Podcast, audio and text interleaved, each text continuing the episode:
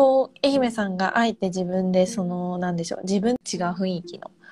うん。IT の会社に入ったっていうこともちょっとお聞きしたんですけどうん。その時もこう選択する時に大切にしたというか考えたこととかあるんですか？そうだね。なんかそれは結構自分とは異なる人がいる。場には興味を。そう。違う人と関わってるとなんか私はこれ全然苦なくできるけど一緒に働いてる人はそれはうん結構しんどいというかやるのに結構頑張ってないとできないとかあるし逆に私がもうこれ超苦手みたいなことでも他の人はめちゃめちゃ得意とか超楽しくやれちゃうとかなんかそういうことが起こりやすくってなんか意外と自分がありのままでいることがそのままなんか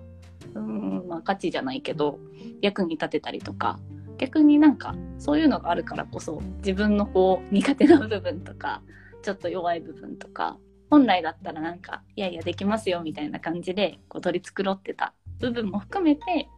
結構さらけ出せるみたいなのがなんか意外と自分と異なる人と一緒にいる場の方がやりやすくって私は。うん でもこうどこか大学時代その就活してた時はなんかこう取り繕っちゃう方が優先されるというかできないやつだと思われちゃダメみたいなこう優等生的な それこそ。そうですよね。そう。うんうん。そうどうしても強かったから。でもなんか本当はそういうちょっと自分が苦手なこととかも出せた方がでお互い補い合えた方がなんかいいよなとは思ってて頭では。でもなんかそれができない自分も自覚してて。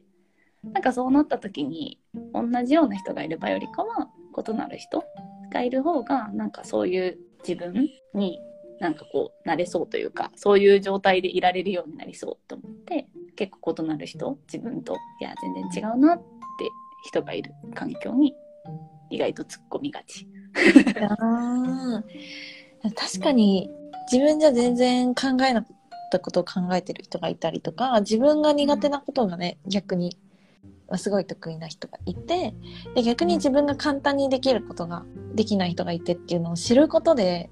気持ち的にもちょっと楽になれるんですかね。なんか同じような雰囲気のところでなんか自分ができない時ってすぐ苦しくなっちゃったりするのかなって思って。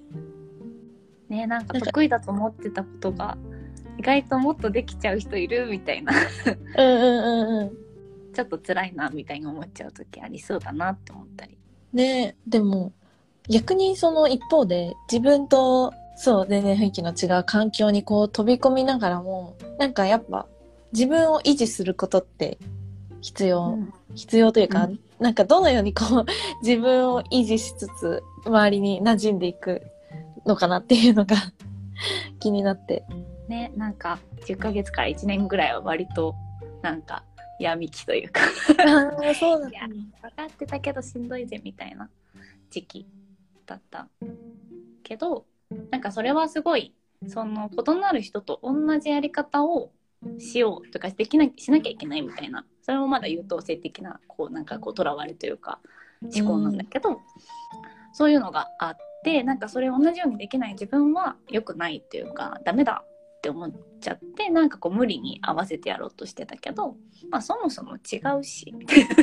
な。ん。か方向性は共有してるけどでもなんかまあ山の登り方はいろいろあっていいじゃないけどなんかそれをまあちゃんと本気で思えるようになったのとあとは異なる人同士で何かやるってなったらなんか察してもらうみたいなのだと全然うまくいかないそもそも考え方とか感じ方も違うからなんかそれはすごいコミュニケーションとしてちゃんと伝えるというかうん言葉にして。そう、うん、よくするために同じ方向向かうためにでも私はこう感じてますとか逆にここがなんか自分にとってはちょっとやりづらくってでもこうしたいからこういうサポートしてほしいですとかそういうコミュニケーションが取れるようになると向こうもあそういうところで困この子は困るんだとか逆にえじゃあ全然やるよみたいなとかなんかお互いが変に取り繕わずにコミュニケーションが取れるとすごいスムーズにことが進み出して別に急に昨日今日でお互いが変わったわけじゃないんだけどなんかそれぞれ変わったわけじゃないんだけどなんかちゃんと伝え合えたりとかコミュニケーション取れるだけでこんなになんかこうめっちゃスムーズに進むようになるんだなって思ったのは面白かったかな。うんうんうん、確かに。こうそのね異なるところで無理にこう合わせるんじゃなくて自分も自分のこの自分は自分っていうのを受け入れて相手のこともこう受け入れた上でお互い言葉にして伝え合うっていうのがうん。なんかちょっとそれで楽になるのかなって思いました、精神的にも。うん、うんうん。めっちゃ楽になる。